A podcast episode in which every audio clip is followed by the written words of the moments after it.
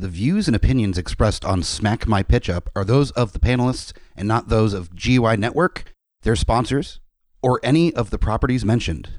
Listener discretion is advised. This podcast is rated R for violence, language, and nudity. Well, it's a podcast, so you won't see the nudity. I just do it to make the guest uncomfortable.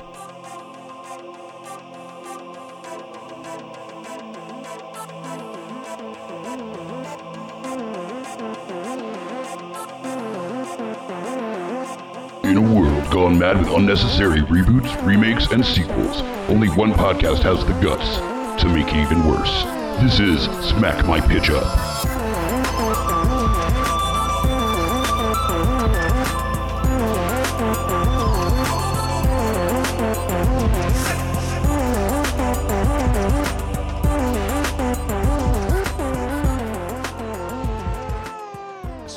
The same time it holds up on its own you Exactly. can walk into it you can never have read a stephen king book it's very accessible good little mystery for people to solve Mm-hmm. Yeah, I'm, I'm gonna crush the other two when I get when I get home tonight.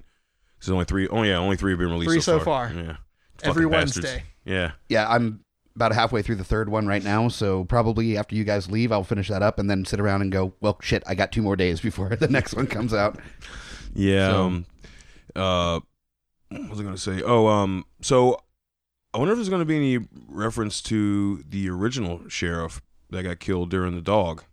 You remember? Because he's he killed the original sheriff. I can never remember that sheriff's fucking name. yeah Um, one of two Yeah. the other guy The the other guy, yeah. Yeah. It wouldn't be hard to make even just an offhand reference, and and how easy of a, a catering to your fan base is that that you can make some reference to a character offhand, and then everybody's like, "Wee!" Yeah. Exactly. It's so good. And I feel like that's what Castle Rock is. Is it's just going to be a bunch of those strung together, well telling an original story, interweaving some Stephen Kingness in there. Yeah, and and then bring uh, you know including Sissy Spacek, who is not Carrie, but who is just a nod to Stephen King. Again, it's like okay, Mhm. you know, yeah, it's, it's all kinds of fun stuff. It's a good show, Well, and the about tone is awesome, man.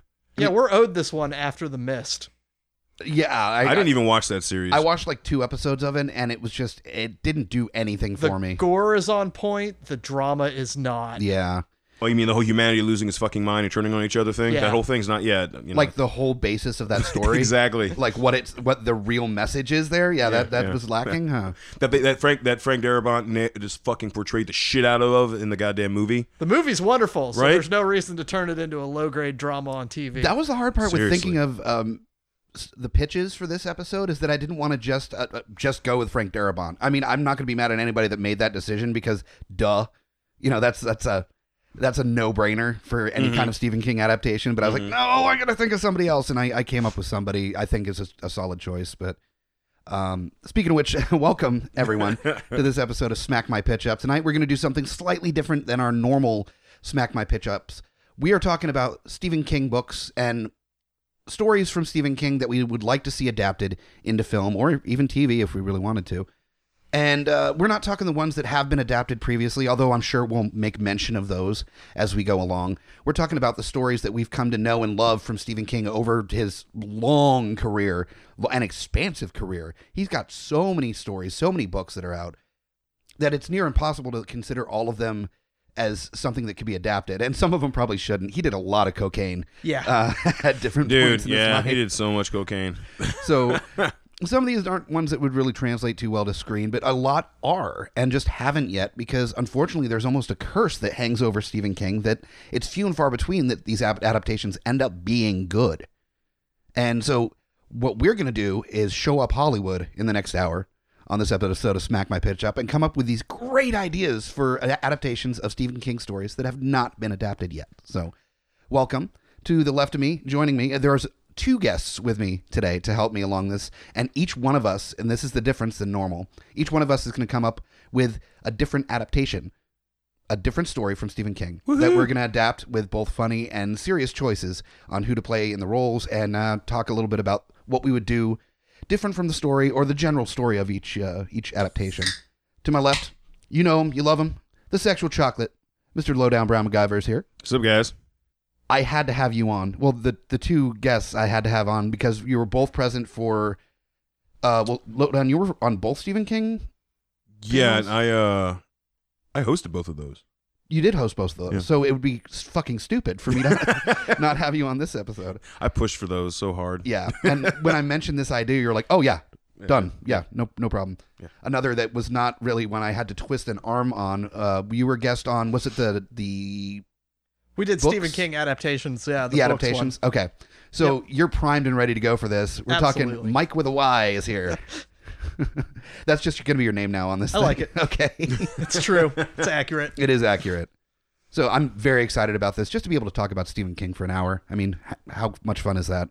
So the basic way this goes, for those are, that are unfamiliar with Smack My Pitch Up, is that we'll each take a turn talking about the general overview of our story, and we'll talk about what it's adapted from, if it's got the same name, uh, any kind of variances that we have to the storyline, give you kind of the basic gist of what the story is all about. Then we go around and we start casting the characters that we have in this story, both with a funny choice, not necessarily a comedy version of, but a stupid way to do this story. You know, the the director or the actors that are involved, just something that's completely idiotic to move forward. So something that Hollywood might actually attach themselves to. And then the serious choices, the ones that we think might actually work for real uh, in making this a, a real life movie. So I am Mike the Hobbit Bigot, host of Smack My Pitch Up and uh, Geeks Under the Influence, founder of the Geeks Under the Influence Network, and uh, the general dad joker of uh, of the network, I guess, for the most part. Mm-hmm. Yeah. Yeah. no, that pretty much solely The- feel like. The bane of everyone's Yeah. existence. Well, the bad part is that like if when you're not doing it, the people that are doing it are just doing it better. That is true. Yeah, I make sure I go for the lowest brow dad jokes humanly possible. yeah. So, uh, if you are interested in coming out and doing some trivia with me, we do that every first and third Monday at Fallout, and we also have some events coming up. August nineteenth is our Starship Troopers Geekified night. It's kind of anyone that's been to a Rocky Horror Picture Show screening where they're they're throwing rice at the screen and they're singing along and they're interacting and everything. It's kind of our take on that, but with Starship Troopers. So there's going to be ski- scene reenactments, props, all sorts of craziness. August nineteenth from uh, oh, what did I say? Seven to ten? I think it's seven to ten, um, and it's free at Fallout. So check out GUIPodcast.com for information on that. We've also got our next beautiful disastrous B movie night at Strangeways Brewing Company on August sixteenth from six thirty to nine is when that's going on, and uh, we're debating between the theme being uh, we're like nailing it down as we speak. It's either going to be a vigilante road trip or odd couple vigilantes as the theme. And uh, we'll give you more of that information here very soon at GUIPodcast.com.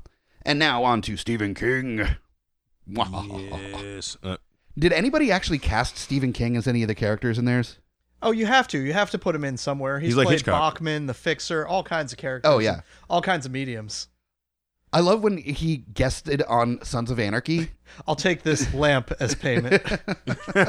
so fucking bizarre. but he's an odd, odd duck, and I mean, you kind of have to be to write the stories that he's written.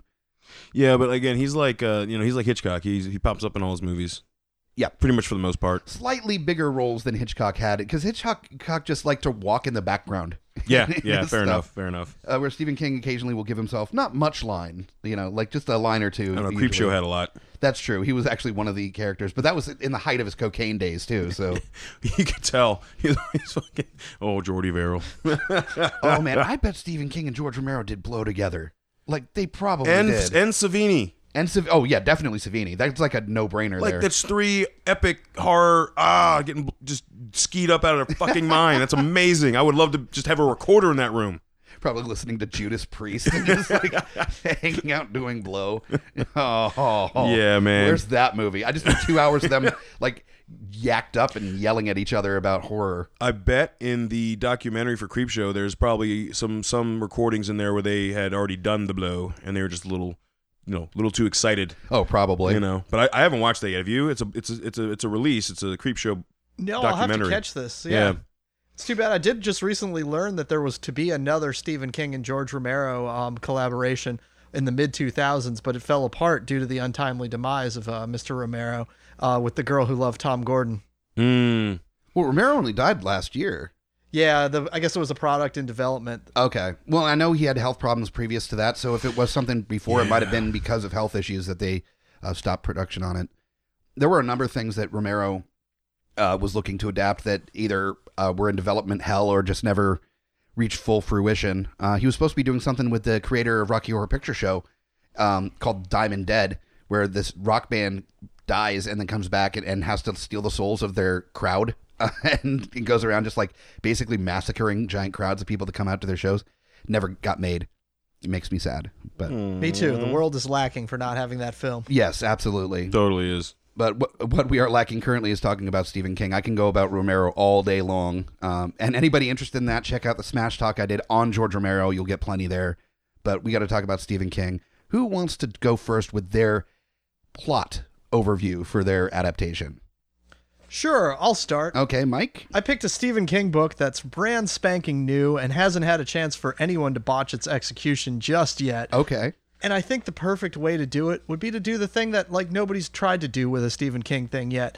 And uh, downplay the horror and bring the action up. The guy is a master of set pieces and these over the top battles, fights, etc.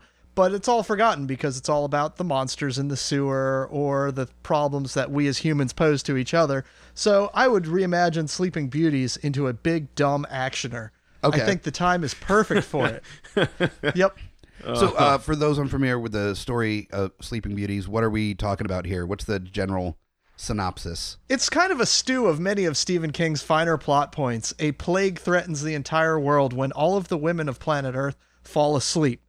They have these strange, mysterious cocoons that grow all over their bodies. If you cut them open, the women reawaken, but only long enough to rip your face off with their bare hands. At this point, the men, left to their own devices, seeing the eventual collapse of society, children of men style, begin turning on each other. I thought you were going to say, fuck every bagel in existence. There's some jokes about that Oh, written into the book as well. Okay. Um, but there, there is exactly one woman uh, left alive on Earth, uh, an absolutely mad woman named Eve.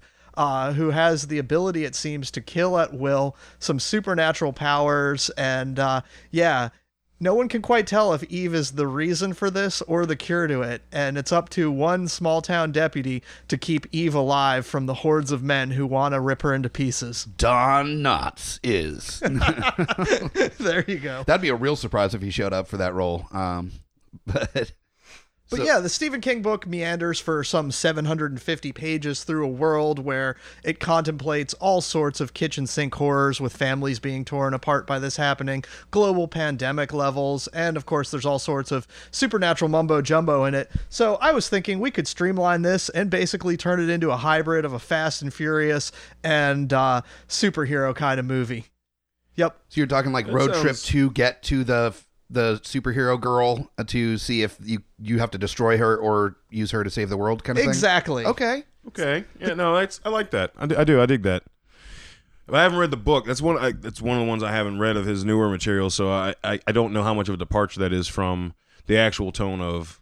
Well, the the, actual one does end with an over the top battle at a prison, like with tanks, armored bulldozers, Vietnam era snipers, homemade napalm. It's ready for it. Like, you don't need to worry about the horror elements. You don't need to consider the global pandemic. It could be the hurricane heist of Stephen King books. Okay. oh God.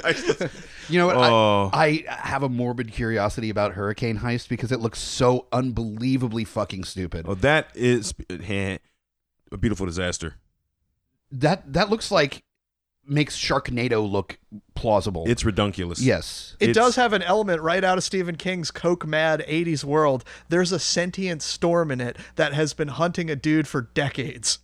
Yeah. Are you fucking serious? I'm, kid- I'm not kidding. That's It's- in there. Yeah. the movie, uh, if you, it's it's one of those movies you watch for how bad it is because it's it's unbelievable. Like First it really off, is. What do you do to piss off a storm? Like, what did you do that an entire fucking weather front is about to go fucking after you for 10 years? Like, motherfucker, I'm going to get my due. Like, The storm did- was trying to destroy a tractor, and the guys prevented the tractor from being blown away. Oh, that's that's some bullshit. That is God damn it. So that's he was like I really wanted to fuck up that tractor. That's really that was my main modus operandi was uh was getting that fucking tractor to the point where 10 years later still pissed off about the tractor. Yep. All right. All right. Well, I mean, so yeah, if you can do better than Hurricane Heist, I think you've got something there with Sleeping Beauties. Now, Yeah. uh, lowdown. Do you want to go next with yours? Uh, sure, sure. Okay. Um, I picked the uh, the Talisman. Okay. Um, the novel was actually a collaboration between him and Peter Straub, but um, I don't know, man. Like I've read Straub separately, and obviously I read a shit ton of Stephen King, and it it still just feels like a King book to me. I don't know how much of it was was Straub, but like I think he might have had more to do with just the expanse of it, um, because it, it is a it is a horror fantasy, and he- and it's not like the Dark Tower kind of horror. It's uh, it's it it is a slightly different type of landscape. So I think he really might have came into play there more so, because some of the characters are straight up Stephen King. Like they're just fucked up and twisted and like But there's also Yeah. more almost fantasy elements that come into play during the Talisman, a little bit more than what I've understood the, the yeah, and that's what I'm saying. Like the the, the, the vast landscape and, and and the overall switching between worlds is, I think, a lot more where he came into play. Because so basically, what you've got is I, I, I want them to do a damn good adaptation into a screenplay of the book. I don't want the tone to be different. I want a horror fantasy, because that's what that story is. I don't I don't want to see it done differently. Okay. Um, uh, you know, uh, young Jack Sawyer, who in the book is twelve. Um, him and his mother moved to this basically deserted hotel on the East Coast.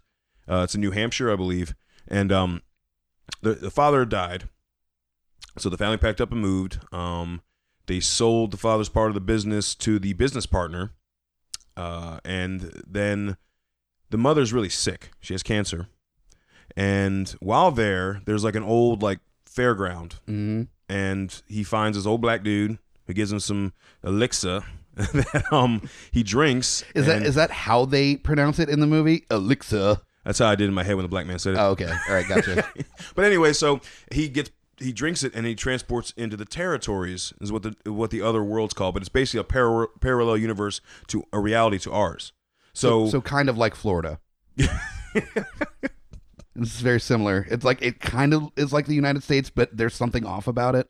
It's not quite right. uh, the fucking humidity, The humidity is one. goddamn mosquitoes that'll fucking murder you. Floridians is the other thing. That uh, yeah, yeah, that- yeah, Well, I mean, they're all old. They're gonna die soon. Everyone goes to Florida to die.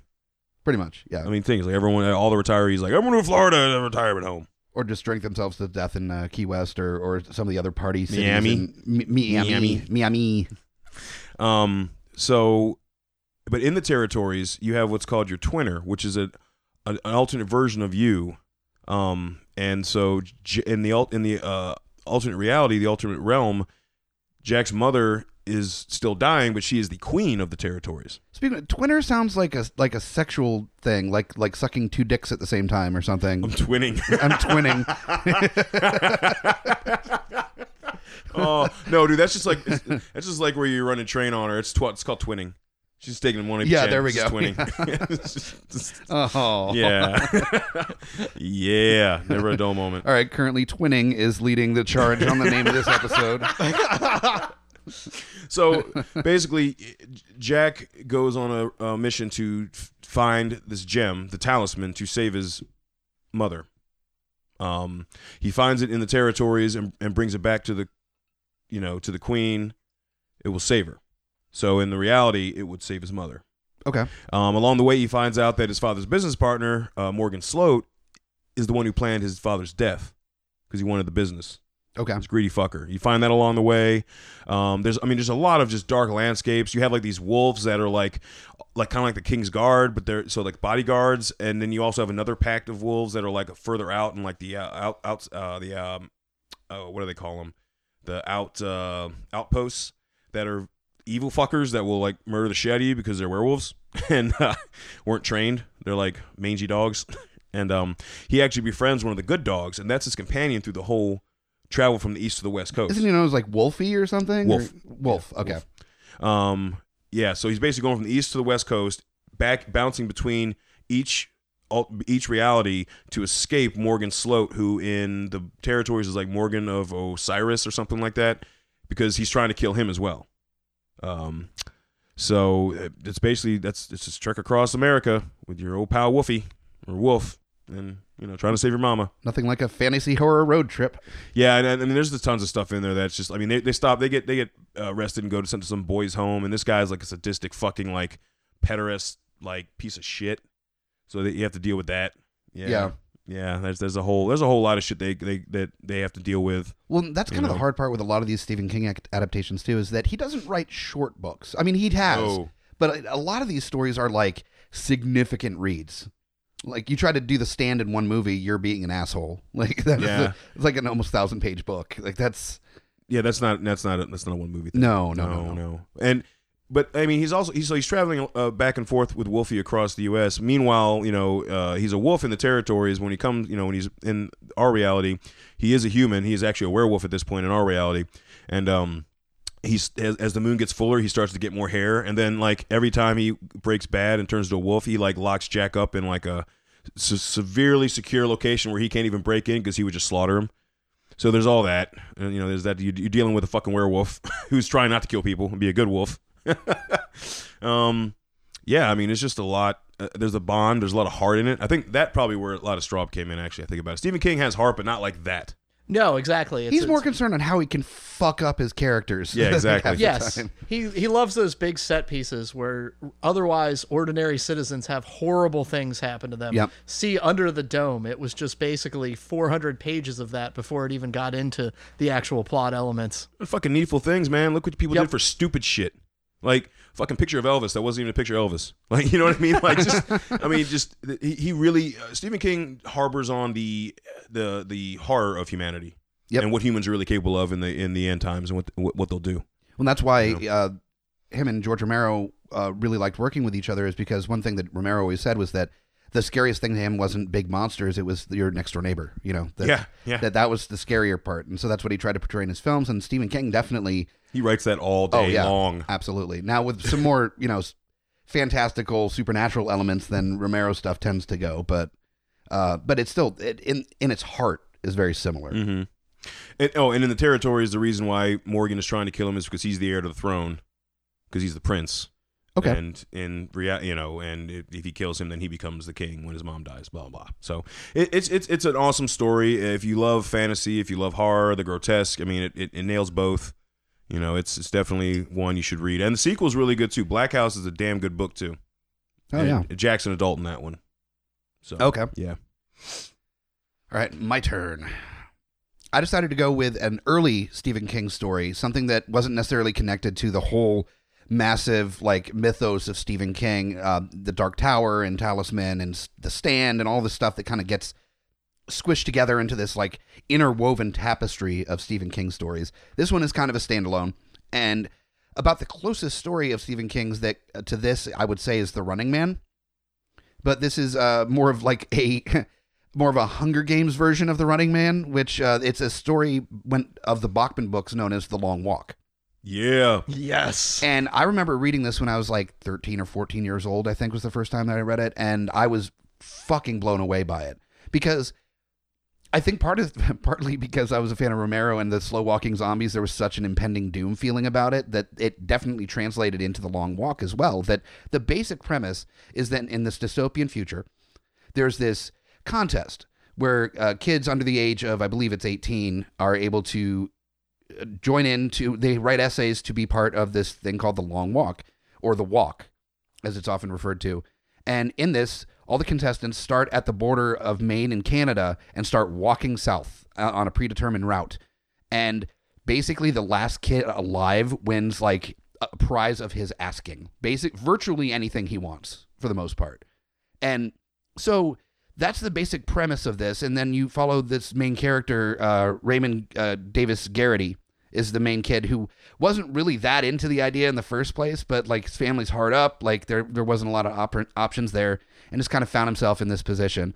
And it follows him as he starts to interact with some of these other kids that are contestants in the long walk as they're walking. And the basic premise is they have to walk minimum four miles an hour, and they get warnings uh, up to I think it's three warnings and then kaputs, you're you're killed. And there's also stuff that you cannot do. Uh, there's there's rules to it that you can interact with the people that are lining this road almost like it's a fucking marathon to watch kids get murdered. But that's that's the dystopian future marathon, I guess, is uh, is uh, kids getting shot in the face for not walking fast enough.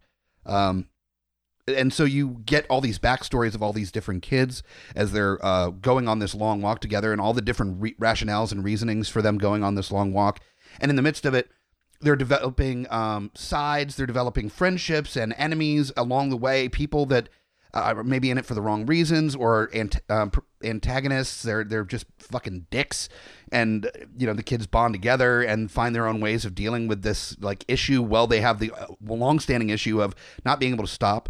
There's no stopping. There is no you walk all day and then stop at night and sleep. No, you just keep walking. And so there's kids just straight up fucking dying from exhaustion. And uh, people are getting like, uh, getting uh, pneumonia. And um, I mean, it's, it, and as this is happening, they're trying to drag their friends along, um, minimum of four miles an hour.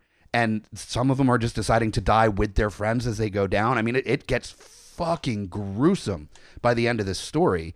And you're, you're, rooting for the main character because that's who you're seeing the story through but there are also very good kids that are in the story that you're just seeing get put down one by one. You're you're you're it's not like he's the best kid there. No he's just one of many that are part of this whole hoorah. And uh and it it's just it's it really speaks to the uh the attitude humanity sometimes has at like slowing down for a car wreck Mhm. you know that kind of mentality of the morbid curiosity of the macabre. You mean the bloodlust of the, The- human condition? yes the bloodlust of the human condition. Much better way to put it.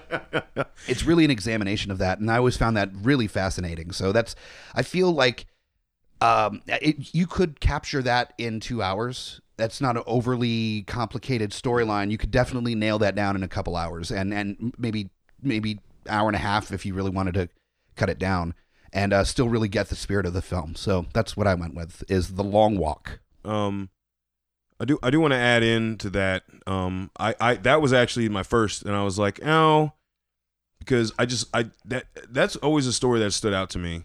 Like among all of the shit tons that I love that he's written like oh of course that- just that even it as dark as that is and involving kids like that still stands out to me when he's written it. Like I don't know it, it, it- you're right. It's just it's a fucked up story. It's a horrible premise. Oh, yeah. But like the thing that the reason they're doing the walk is because at the end they get whatever they want. Literally, whatever they want. The winner. And much like the Running Man, I mean, there's a lot of fucking poor people. There's a lot of people hard up in bad places. Yeah. Um, one of the one of the kids or kids, he's like a young adult at this point, I guess late teens, um, is uh, has a kid.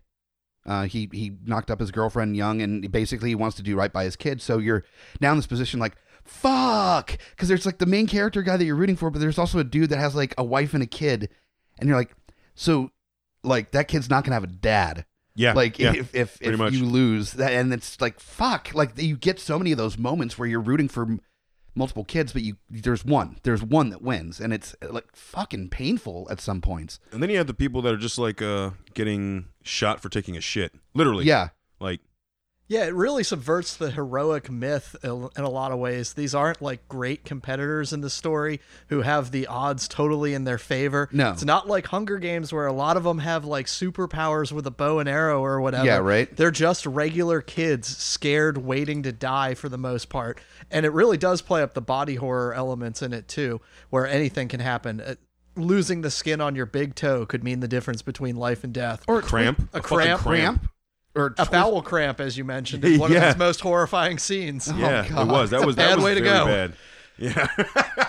uh no, that's definitely a yeah. I would love to see that. At, but again, uh, you know, it's it's got to be like these are things we want done right.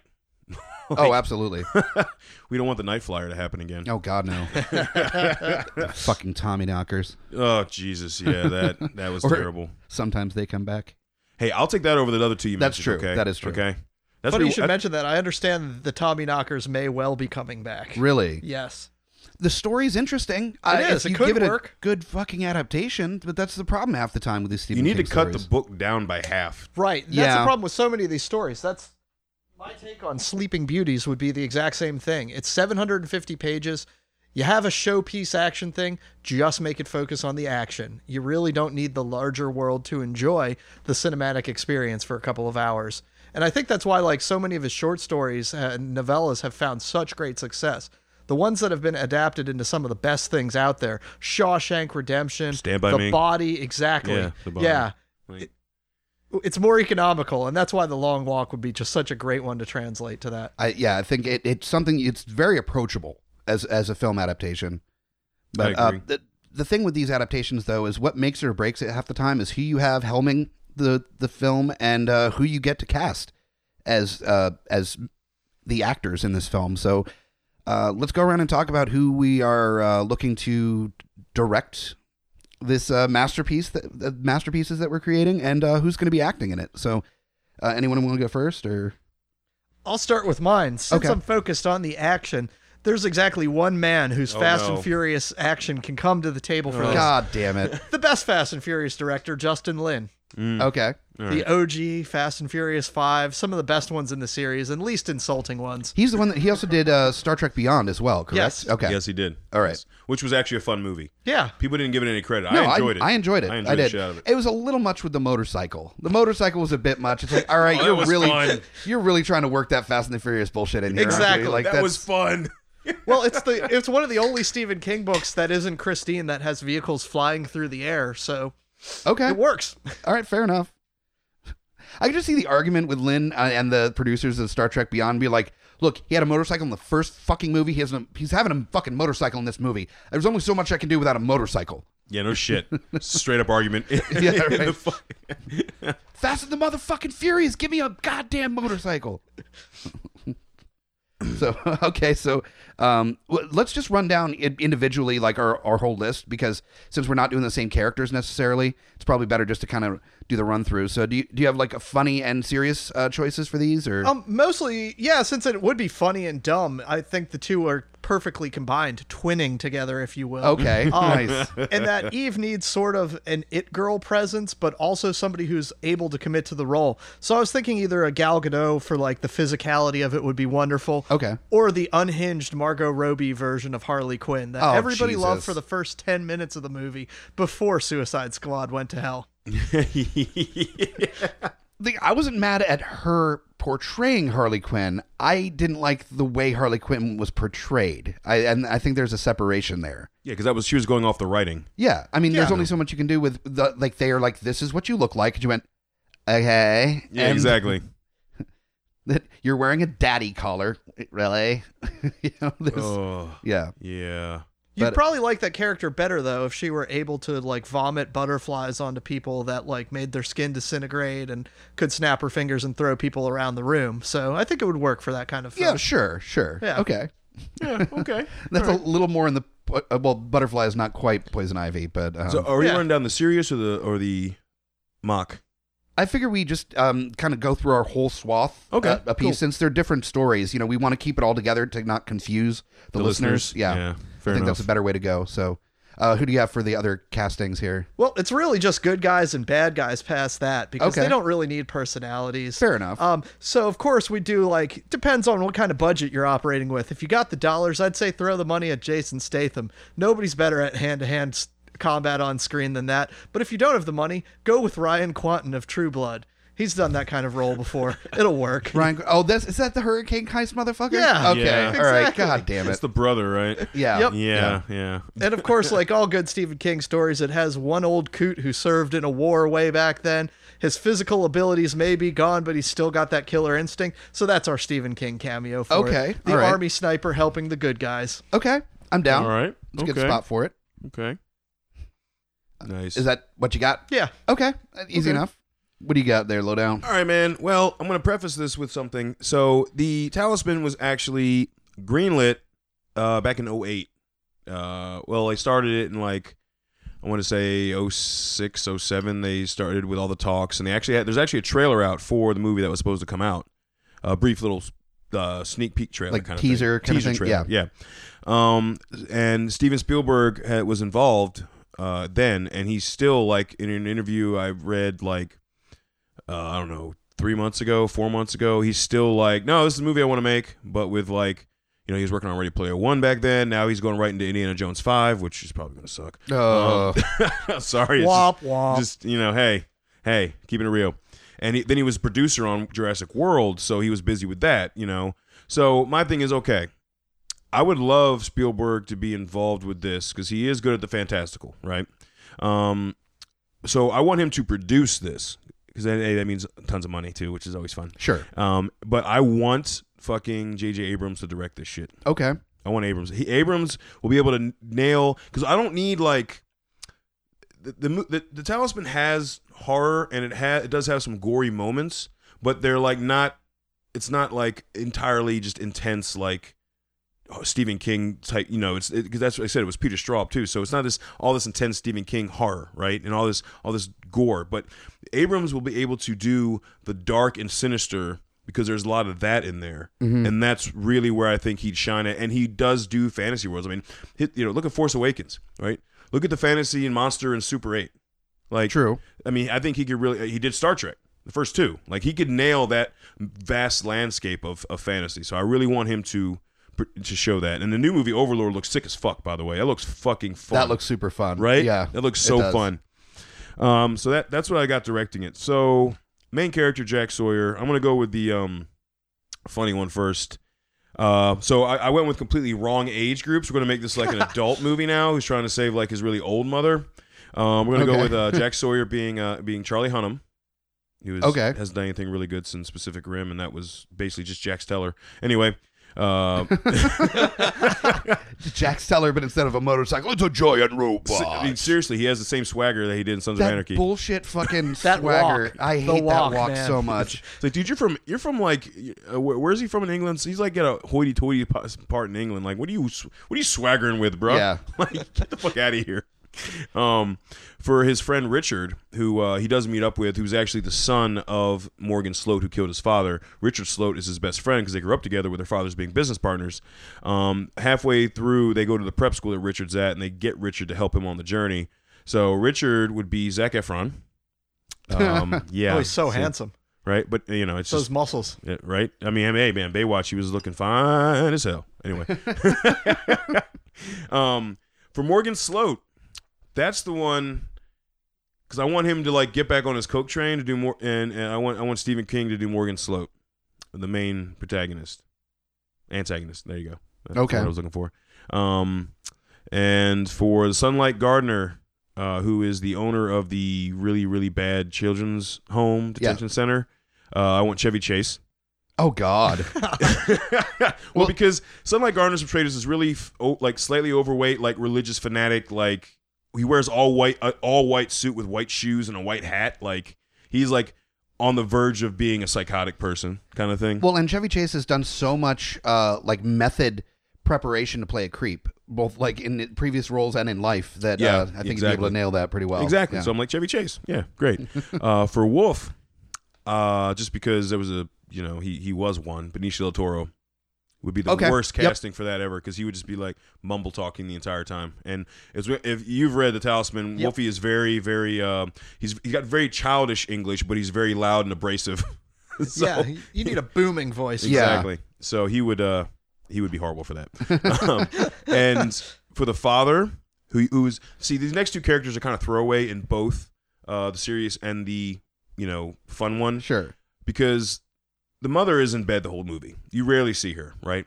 So the mother, I picked Katey Sagal because she doesn't need to really use any makeup to look sick. Yeah. She's kind of rough and old looking now. Um, and then for the father, Philip Sawyer, who you, you like, you would only see in flashbacks because he's not in the book at all. He's dead. Would be Ron Perlman. Okay. All right. Uh, anytime you can cast Ron, Ron Perlman, I'm usually on I board. mean, and then it's Ron Perlman and Katey Sagal. It's like again, it's like it's like half of fucking Sons of Anarchy right there.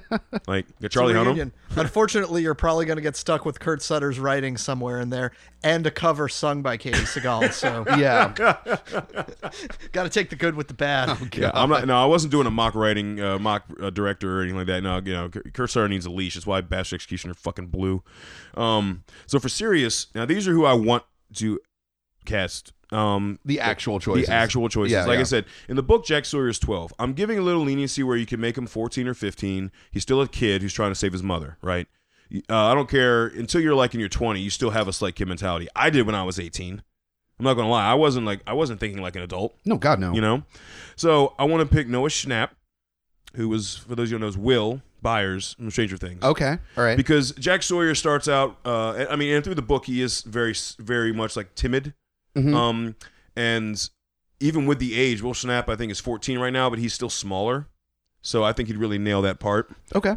Um, for Wolf, I would like Ryan Hurst because it, it- Okay. the, the hair's there, man, and like he's loud, booming, and he's fun. Because Wolf, Wolf is fun in the in the book too when he's not like getting ready to turn into a werewolf. Yeah. Yeah, and then he gets to rip people apart. There's a whole scene where he just murders the shit out of everybody in the children's. Uh, that's how they escape the children's. Uh, And Ryan Hurst would be known from. Uh, it's Opie, Sons of yeah, yeah. I'm Yeah. saying for the. Oh, listeners, oh. yeah. Man, seriously. All right, I was yelling at you, listeners. Uh, There are some people that may not be familiar enough with the name of the guy that played I know, I know. I'm, I'm just, I'm just picking. I'm gonna fuck with you guys like I fuck with everyone else on the panel. Okay. So a lot. Yeah, Yeah, seriously. yeah. So yeah, so if you don't know him, he was in. He's currently uh, newest thing he was on uh, was Bates Motel and the uh, the Outsiders, where he played. Uh, uh, he was a family member in this show about Mountain Clan, basically. Yep. Um, but his older stuff uh, originally was Sons of Anarchy, and he was in Remember the Titans. If you've seen that, He was the the player that got injured. yeah, Yeah. Uh, he and, and he was in Band of Brothers. Um, he's been in, he's been in a bunch of stuff. Yep. So, um, he's a great actor. He Wolf Wolfie was uh, Wolf and Jack's ven, uh, adventure was like I said where the heart was at, and Ryan Hurst is the one that put the heart in Sons of Anarchy in my mind. Yeah, was he, really elevates character. pedestrian material around him. Yeah. He does a great job with that. Characters that would have just been a cliche instead Sure. actually have something to offer, and it's wonderful. Exactly. Um, for his friend Richard, um, I picked Jack Dylan Grazer, and for those of you who don't know who that is, that is Eddie from It, the remake of It. Okay. Um, and he's also coming out in Shazam, which he looks badass in. It's gonna be a fun movie. Hell yeah. Yeah. Um, for Morgan Sloat, I picked David Koechner.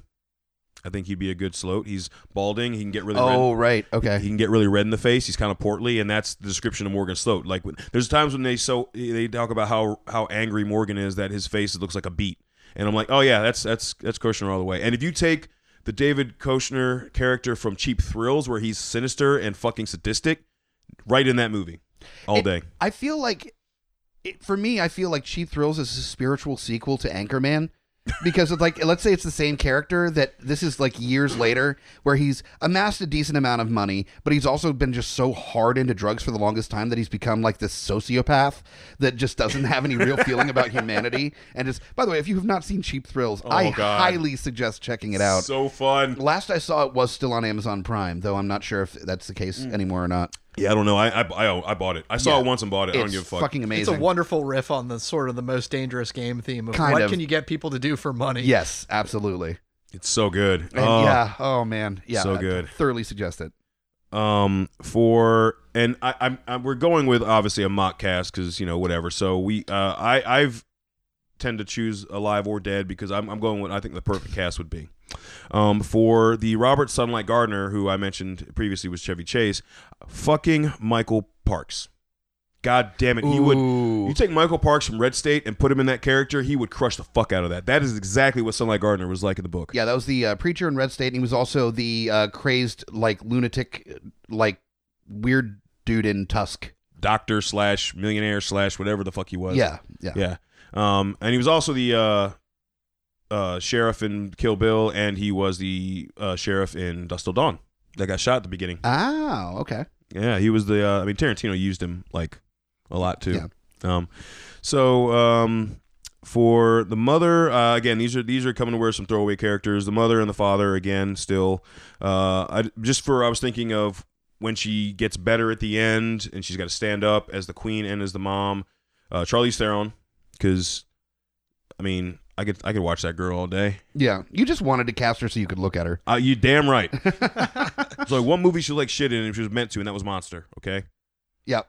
Um, And that's like one of the few times she got naked too. I know, right? I was Fuck. like, no. Nah. Oh, I'll still take it. Whatever. I just want to stare at your face. um, for the father, and this is because he can do heart, and I and they're gonna have to have some flashback scenes to Jack's memory. Um, fucking Sam Rockwell, Oh yeah, another actor that just needs to be cast in everything. because when it comes to heart, he can crush heart, dude. Like that man, like he, oh, it's his it's his voice, his face, everything. Like it just melts when he wants to when he gets soulful. Mhm. Like the way way back, some of those moments. Oh my that, god, that's right? a super underrated movie. Right? I thoroughly enjoyed that movie. Talk about all the heart he had in that movie. And also just watching Steve Carell play a fucking jackass. And not like like the playful like, oh you jackass, more like fuck you. Fuck you. You piece of shit. Fuck you. and Yeah. Jackass. Yeah. And I say this because he's the same casting for both uh, fun and serious iterations of this of this cast. Um, for Smokey, who was the uh, black man that uh, Mhm. gave Jack his elixir, fucking Samuel Jackson. Because of course. Either way, either Yeah. way, he's either going to play it straight or he's going to play it fucking like Black Snake Moan style, where he's fucking hokey as shit. and either way, fun. Exactly. Yeah. And I'm, I know this one's a little bit longer because the but these are the only these are the main characters. Um, I'm assuming with yours there was only a there you're a lot more throwaway characters. There are tons of characters in Sleeping Beauties. You don't need them though. They're all just on screen to fight and die. That's what I'm saying. Yep. Yeah. Yeah. So this one, these are all the characters you you need. You uh, you know you need these characters because they are very like they are very important to the story, kind of. Gotcha. So Yeah, that's kind of the hard part is that Stephen King does write a lot of ensemble stuff, which I love. You know, that's that's part of the reason why I love Joss Whedon stuff so much is he knows how to write ensemble pieces, and uh, I see a lot of that with Stephen King as well. And I, so I I just stuck to the seven big ones, uh, big characters for uh, the the Long Walk. Uh, which we'll get to in just a second. We're going to take a quick break so you guys can hear about some of the stuff going on in town, and uh, and we'll be back in just a second. Just a few more days left before the end of the Richmond.com and Times Dispatch Best of. So go to GUIPodcast.com and click on the link on the homepage to vote for Geeks Under the Influence as the best podcast in Richmond. We appreciate all of our listeners and all that have voted already. Remember, you can vote once a day for Geeks Under the Influence. So please do us a favor and help us become The best podcast in Richmond. Voting is open till August 5th. Beautiful Disasters is at it again with another B movie night at Strangeways Brewing Company. August 16th from 6:30 to 9. Come out for our August theme, which is Vigilante Odd Couple. Schlockometer checklist includes Road Trip, It is a Tumor, Manners or Death, and I Want to Be Your Homicidal Father Figure. This event is free and 21 up. So come out, get your drink on, and enjoy another fantastic schlocky movie night from Beautiful Disasters and Geeks Under the Influence. Everybody's talking about the Space Force. It's in the news everywhere. Well, we decided in honor of America's future in the Space Force, we are rocking another geekified movie night at Fallout. August 19th, we are doing Starship Troopers. That's right. That cult classic is coming to Fallout with our own special brand of interactive fun to go along with it. If you haven't come to a geekified movie night before, trust me, you do not want to miss this.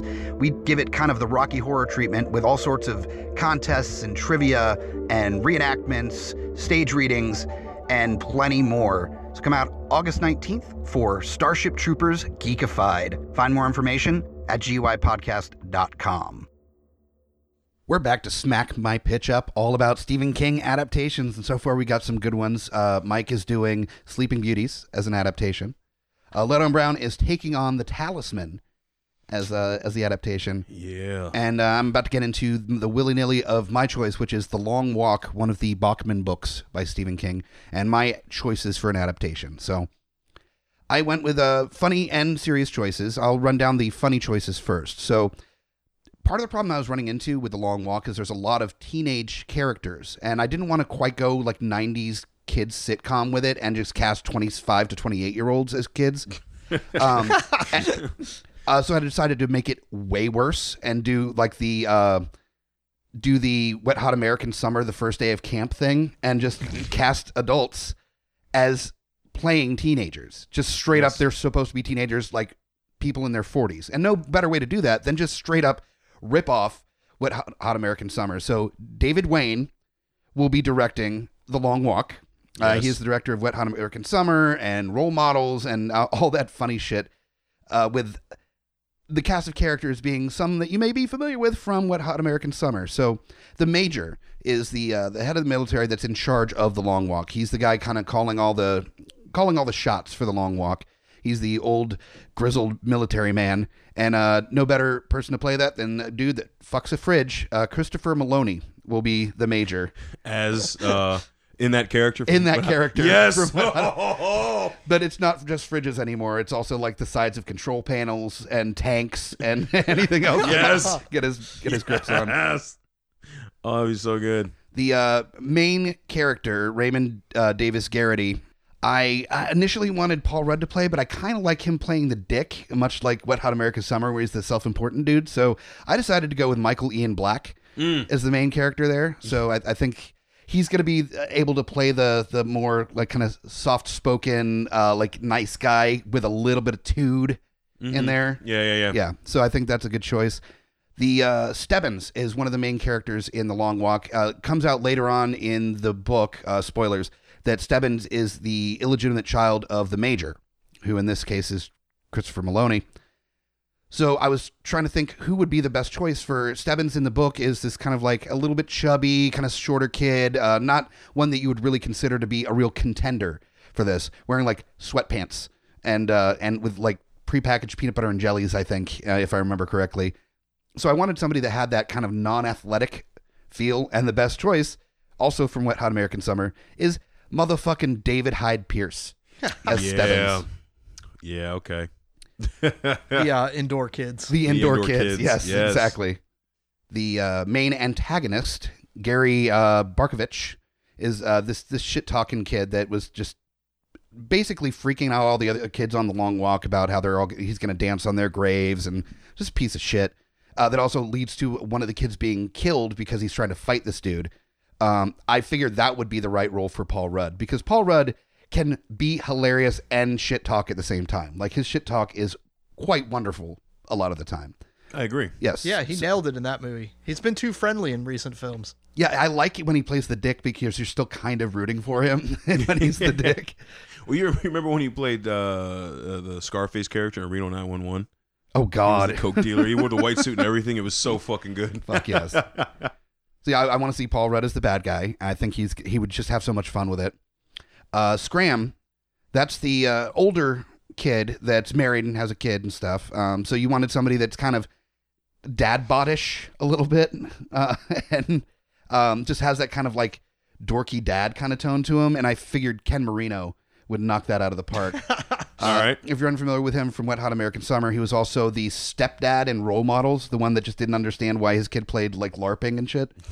Um, he, he just has that kind of like pseudo jockey, like probably has a small TV in the garage next to his fridge full of beer, kind of like dad kind of attitude about things. Um, then there's uh, McVries, um, which is the kid that ends up becoming the the, the closest to uh, to Garraty. Uh, ends up being kind of his closest friend along the long walk. It's a kid that has a scar on his face. Uh, there's a very interesting backstory with him as well that uh, we we just don't have time to get into the the deep the deep uh, nuances of the story. Read it. Read it's it. excellent. Read it. But with Michael Ian Black being Raymond Davis Garraty, of course, Michael Showalter would be the, the the correct choice for his closest bud. They'd be able to play off each other really fucking well in this case.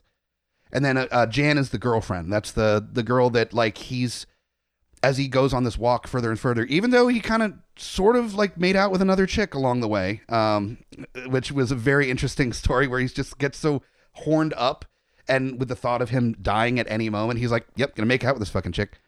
uh, which wasn't his girlfriend, but Jan, who ends up, he realizes just how much he cares about her through the uh, the, the entire story.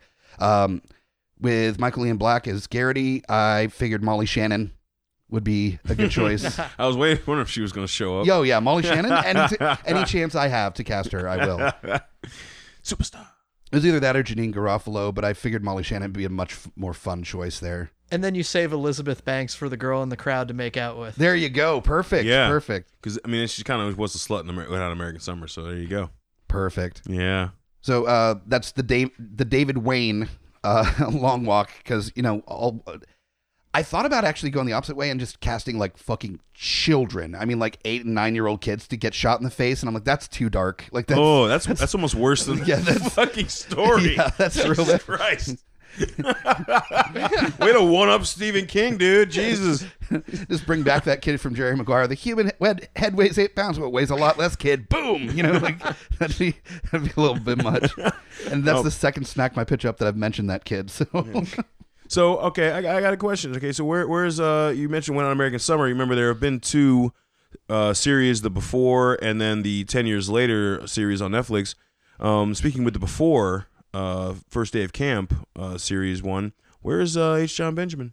I don't I don't see I don't hear him anywhere. Well, there's other characters that I just didn't want to get too deep into Oh, on okay. casting. There's the kids that I think they call themselves the Musketeers or something, but it's a group that kind of bonds together really early on, and so you could definitely get a lot of these other, um, the other these other guys, H. Jon Jim- Benjamin and and he could be like the announcer towards the end when like they're getting to the finish line. Because remember, there's like it's not the major at that point. It's like the announcer for the crowd. Sure. talking about you know here they come, blah blah blah, yada yada. Like he could be like just do it in the just do it in that actually like Archer, Oh, that'd be amazing. a and, drunk Archer, and then also he's like chicken and waffles. and though I don't think he was in Wet Hot American Summer, but you get Paul F. Tompkins to be his like guy next to him, Yes. uh, doing the co-announcing, and then you're good to go. yeah, Yes, perfect. a.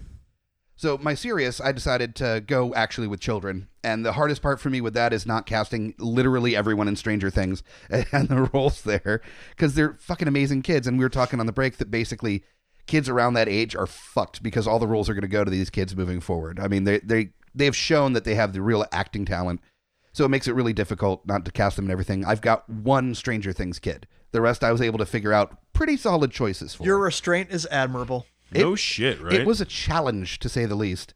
So the director, uh, we had talked about Dur- Darabont's a pretty easy choice, but I wanted to kind of look at another director who else would be a really good choice for this, and uh, I went with a director based on his merits with uh, three films exactly that uh, I think could really knock it out out of the park. I wanted the the serious version to be kind of just this stoic, kind of like slower paced um, kind of it, it's about a long walk. So you don't want something that's like actiony. You know you want something that has this kind of like rolling like tone to it and uh, rolling impending doom is what yeah. you want, right?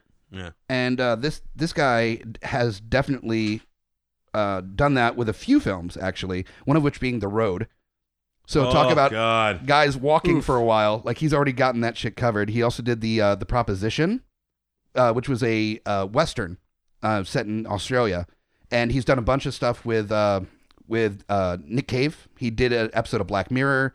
He's uh, he also did Lawless. Ooh, I Yeah. like Lawless. So uh, we're talking about John Hillcoat, the director. He's a fantastic director. He's done both music videos and these really like tonally kind of like slow paced, dark, kind of uh, almost ethereal uh, pieces that that I, I think really would work well with the with the long walk. Uh, and I got I gotta agree. People don't give. Uh, I don't think people give the movie Lawless its its its due. Um, there was a there was some dark shit in that movie. Very much so. You know, um, and people and the whole movie, just the, the undertone of it was just as dark. Because you know, you- you- the people that looked at it at face value, it's like, ah, it's about bootleggers in Franklin County, Virginia. Okay, woo. No, there's some. It's just you know, There's a lot more to it. exactly. Yeah, it's sort of an apocalyptic end of an era thing. The wild bunch for bootlegging. Yeah, pretty no, much. exactly. It was. yeah. So I figured agree. that this is a director that I think would really be able to fix that tone to this and make it something special. And uh, I, th- I think it's a pretty good uh, cast here of some pretty solid actors, uh, kids mostly, uh, in these roles. So the first one, of course, is the the major, the the grizzled old like major that is in charge of the shit, and probably in my version is just a raging alcoholic. He does not give a shit. Like he's just like kind of gotten put in charge of this and he just could not give a shit about anyone or anything. He's just so burned out and done with everything that he's just like this broken man in charge of killing kids. And uh, I think Liam Neeson would fucking knock it out of the park in that role. just like I don't give a shit about you kind of tone. I think Liam Neeson would do quite well in that. Uh, wait, no, wait, no, but we could get. we could. I'm sorry, I'm thinking of another funny thing. You could do Liam Neeson funny too, and he just does like Love Actually Liam Neeson when he's talking to the kids. Oh right.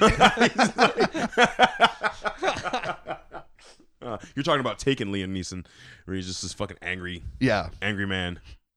Um, now the rest are are kids basically. So the first, uh, the main character, uh, Raymond Davis Garraty, wanted a kid with acting chops. There's got a really, there's a whole arc to this character that's really well defined. You want uh, both the like pretty well put together, good head on shoulders, smart kid, to just completely broken by the end of it. And uh, this is a character that was not given the right uh, script, I think, for one of my favorite sci-fi films but in his own right has been in a number of films and acted his ass off. Uh, Asa Butterfield, also known as Ender from Ender's Game, Mm, he's been in a, he's been in a bunch of stuff, uh, Hugo and and a bunch of other movies, and he's an, in, a really good kid actor. He he has the ability to really emote well, and also see, seem kind of that level of innocence that I wanted in in the main character as well. So I think that would be a good uh, that would be a good choice for for uh, Raymond Davis Garraty.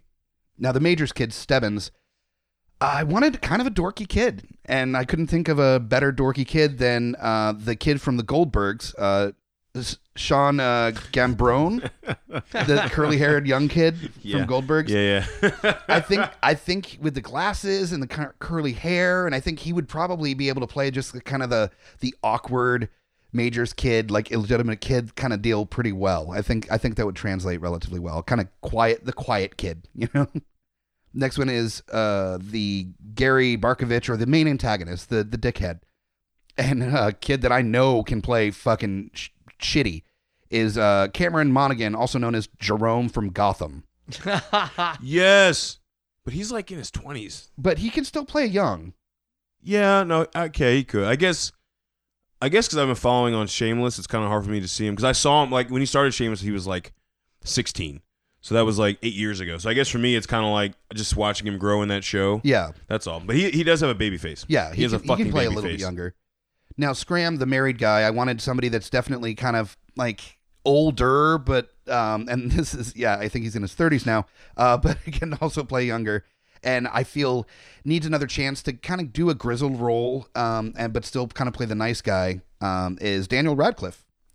Okay. Get get him in there. I, I think uh, he he would have some fun with the role of like the the like young adult type dude that knocked up his girlfriend and he's actually kind of stoked about it even though it's not the right time and you can play him like dealing with all the trials and tribulations and, and horrors of things but still genuinely down to, to his bones is a good dude Yeah, yeah. so i think i think he'd be able to pull that off now here's the here's the stranger things kid for uh mcvries or scar the closest friend to garraty i wanted somebody that was gonna be jokey and playful and like supportive and like a really good friend and there's almost no better friend um than uh gaten Yeah, it was like Dustin. You you, had, you picked Dustin. uh, Yeah. of course i picked dustin Yeah, yeah, yeah. yeah because i love that little kid so fucking much so uh gaten uh Mata- matarazzo is his last name apparently and uh plays dustin on stranger things he's adorable as hell I, he's he's so charismatic and funny and just a fun dude even outside of stranger things he can sing his face off and he's just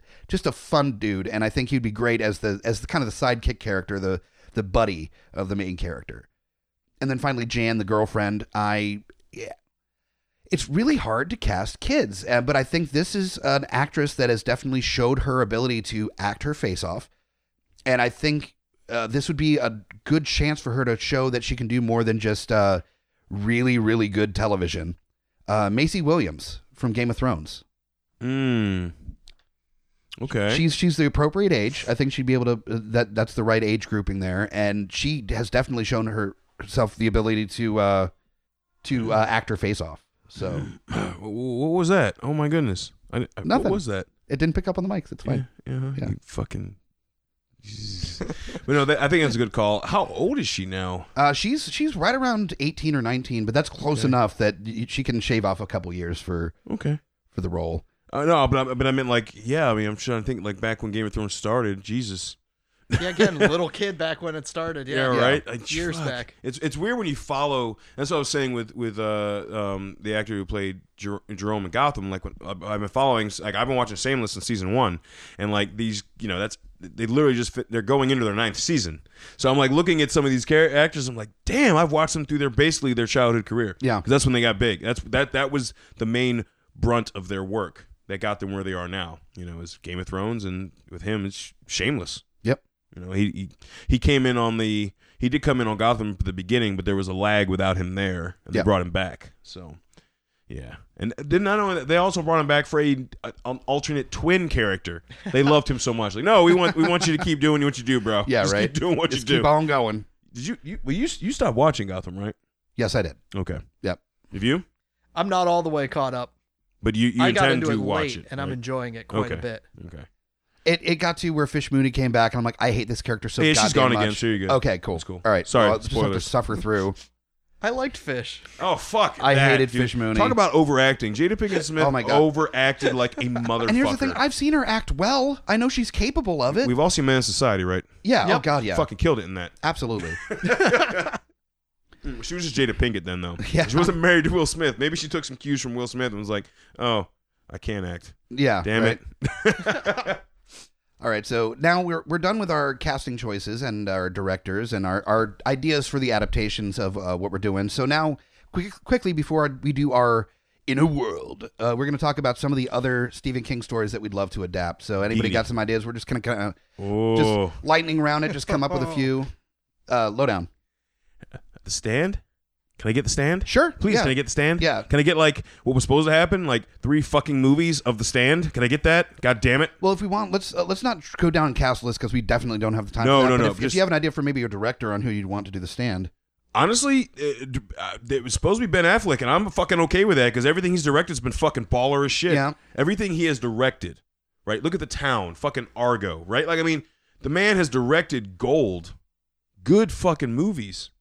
Like, I, I'll give him that. I'd give him the stand, and that would also be a true test because it's it's a it's away from his wheelhouse. He's um he's got to deal with uh you know post apocalyptic Yep. and you know we're starting over. Yeah. I can see that's when he makes the phone call to Kevin Smith. He's like, "Dude, I know we've been talking a while, but you like this nerd shit. What should I do?" totally true. But I mean, I, when I read that, I'm like, okay, like, as I've seen what he can do for directing, and I'm like, I'm I'm in if you're trying to do this because Yeah. I think you know what you need to do. You know what I mean? All right, I want to see A Very Tight Place, which is one of the short stories from Just After Sunset. Something not a lot of people realize about Stephen King. The guy has a great sense of humor, and some of his short stories are really where he lets that shine. And something like Quitters Inc. from the 80s, which was just Oh, so so made good. into a wonderful piece of an anthology. Yep. Um, and I think this could work as a wonderful spoof of survival films. The plot follows a man who's locked in a porta john and knows he's ultimately going to have to swim through a lagoon of poo to get out. And uh, it's kind of like you could easily riff on something like 127 hours while doing this. And uh, there's only two men on Earth who can pull off that level of gross out Tim and Eric. Hell yeah. And well, I will say though that you can't call it a very tight place. You would have to call it Poo Lagoon. Like you would have to. The creature from the poo lagoon. um, writing that down as an option for the title. yes. Oh, it's so good.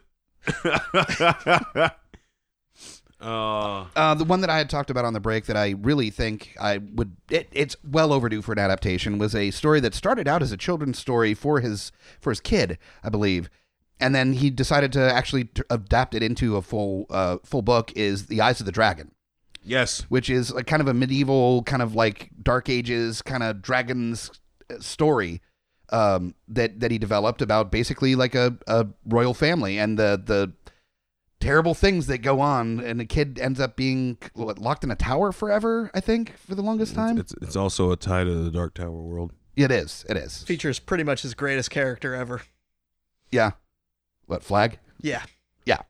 absolutely Dude, Flagg is the ultimate villain across like any of the epic Stephen King stories. yeah definitely it's, it's his thing. He and he's had different names and different stories but ultimately like it's supposed to be the same character well, Walter throughout. O'Dim is his OG name, and uh, Flagg is his name in the stand. yeah Um, yeah.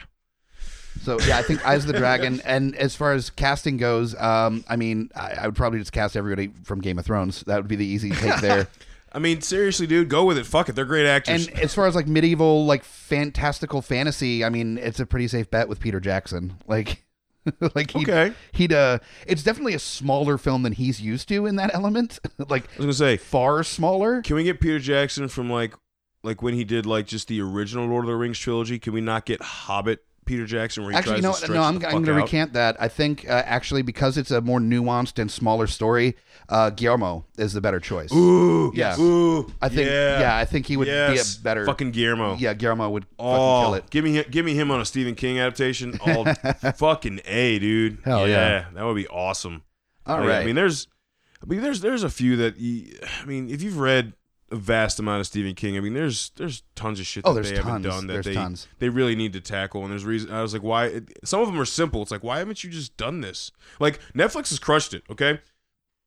Two in a year. All right, we got 1922, which is a, a story that, again, yeah, you could easily make that into a movie, but I never thought they would. And they made a slow burner fucking epic out of that. That movie was fucking terrifying when it needed to be terrifying, and it was funny when it needed to be funny. It was goddamn awesome. And Gerald's Game, I can't think of a better way to adapt that book than the way they did it. That's it. a hard adaptation too. It's a, I thought it was an unfilmable novel. yeah, Apparently It not. nailed it. They fucking Stuck the right? landing. They crushed it. Like, fucking loved it. Both of those were awesome. So that you can't tell me that everything of his can be adapted. If you adapt Gerald's game, you can adapt anything by Stephen Yeah, King. fair. This is that simple. Right? Maybe see a, a, another version of uh, Trucks or Maximum Overdrive. There's already been two. That's enough. Yeah, yeah. There's, no there's reason to remake it. It's perfect. Yeah. oh, fuck both of you in the ass. All right. So next up, of course, is the trailers where we uh, do our Oh, little off-the-cuff versions of our version of the film, whether it be the funny one or the serious one. Either way, and uh, we just kind of run with it. So, um, is there anybody that wanted to go first necessarily, or? I mean, I can go first if if okay. So I'll go first, We're and then learn from you. who wants to go second, and who wants to go last? I'll go second. Okay, then Mike, I'll you're, close it out. you're the caboose on this uh, on this fucking Yeah, fail- you are. this failure train that's about to happen here. So goo. let me get the music together, and then I'll get uh, started with my. I think I'm gonna do the David Wain. I think uh, think that's the way I'm gonna go with this uh, Uh, trailer so here. We get to pick the music, or yeah, yeah. okay. Let me uh, let me get that keyed up. One second.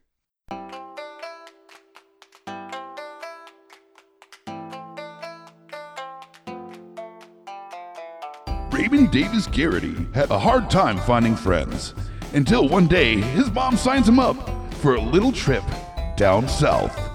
This summer, the long walk, threatened with murder, Raymond Davis Garraty meets Stebbins, Gary, Scram, McVries, and a whole slew of other kids on a walk through history. This summer, the long walk. Uh, yeah, so that was terrible. Um, my my version. So lowdown, you're gonna be fine. Uh, whatever you end Oh, up doing is no, gonna be better I than. doubt what- it. I seriously doubt it. Okay, well we will see here in just a second. Let me uh, get your music together. Are you ready to go? hmm What would you do if your world got turned upside down? Completely erased everything you knew, just to find there was a whole other world that you belong to. This Christmas, find out how one young man overcomes all the obstacles Friends become enemies, enemies become allies in the territories. J.J. Abrams brings you on Christmas The Talisman, starring Noah Schnapp, Ryan Hurst, and Jack Dylan Grazer. Yeah, that's all I got. Okay. That's it. I, that- that's it. That's all I got. I was trying to think of things like I, I got nothing. That wasn't bad. It sounded like you weren't even interested in seeing the movie, though. I know. It I was like, well, this- the music. I this- was trying to keep it like in the in the pace with the yeah, music and exactly. stuff. Yeah, I was yeah. like, uh, you had to. You just needed to do that like Harry Potter whimsy, like this Christmas. yeah. I, I, Where it's like mo- almost borderline sexual predator, you know, like. It's, but there's like, a line right there. I would line. totally be a sexual predator. It's like a, there's a line. I'm not gonna cross it. Not with that. not at all. All right. Uh, let me get Mike's choice So, of dude, music you, up here. You got all. You got all the betterness going. That's right the thing. there. You don't have a very high bar to meet here, sir, Not at with your all. Fast and the Furious meets Stephen King uh, post-apocalyptic road trip uh, movie that you're. That's a good thing. We're about to bring the stupid. Okay. All right. Well, let's let us bring the stupid then. Here we go with the music. The women are all asleep. The men are all killing each other. And the only man who can save the earth is a woman. Margot Robbie and Jason Statham have to put their differences aside to survive as thousands of mercenaries try to kill them. It'll take everything they've got to stay alive, and even more to stay awake. Sleeping Beauties. Motherfucker. You killed it, right? That was That fucking was- good. That was I'm- fucking good, man. I am angry with you. That was good. No, bravo, sir. None of, the- none of these are Bravo. supposed to be good. They're all supposed to suck. No. God damn it! I would see that movie. no shit. Well done, sir. Well done. I gotta give, gotta give it to you on that. That was good. That was Holy fucking shit. good. All right. Yeah, No, that was yeah. That, was was, good. That was very good. I'm I'm I'm disappointed in us. I feel like we we disappointed. I'm this- disappointed in you. You you host this every fucking week. All right. I, this is the second time I've been on, so you can you can just you know deal with yourself. I'm okay with it. You- I'm I'm okay with being shitty at this every time. So like, It's like, um, uh, yeah, and maybe the music might have something to do with it. Like, like I said, I Yeah. was very down, and I was trying to just go with see, the music. I I have no pride left. I've been podcasting for three and a half years. Like, like I mean, is- hey, eh. Yeah, At this la- point, none hey, of it you know matters. what? My cast was baller as shit, so the trailer, you know, you know, that's not that's not my duty. So. Yeah. so uh, carry on the conversation with us. If you have any other Stephen King stories that you're interested to see our take on the adaptations and stuff, um, you know, comment on our social media when this comes out. Let us know on Twitter, Facebook, uh, Instagram. The ideas that you have for some Stephen King adaptations, and uh, you know, keep this conversation going. As always, we release this once a week. Uh, smack my pitch up. So tune in next week at guipodcast.com or uh, subscribe would be wonderful. If you subscribe to the Geeks Under the Influence stream on iTunes or Stitcher, any of your podcatchers, uh, we would appreciate it greatly. And make sure to rate us if that's an option on your your choice of a pod app. And uh, it just rises up in the rankings, lets other people uh, listen to this stupidity, and we would appreciate it. So join us here next week. I'm Mike the Hobbit Bickett. You just got pitch smacked. Christ.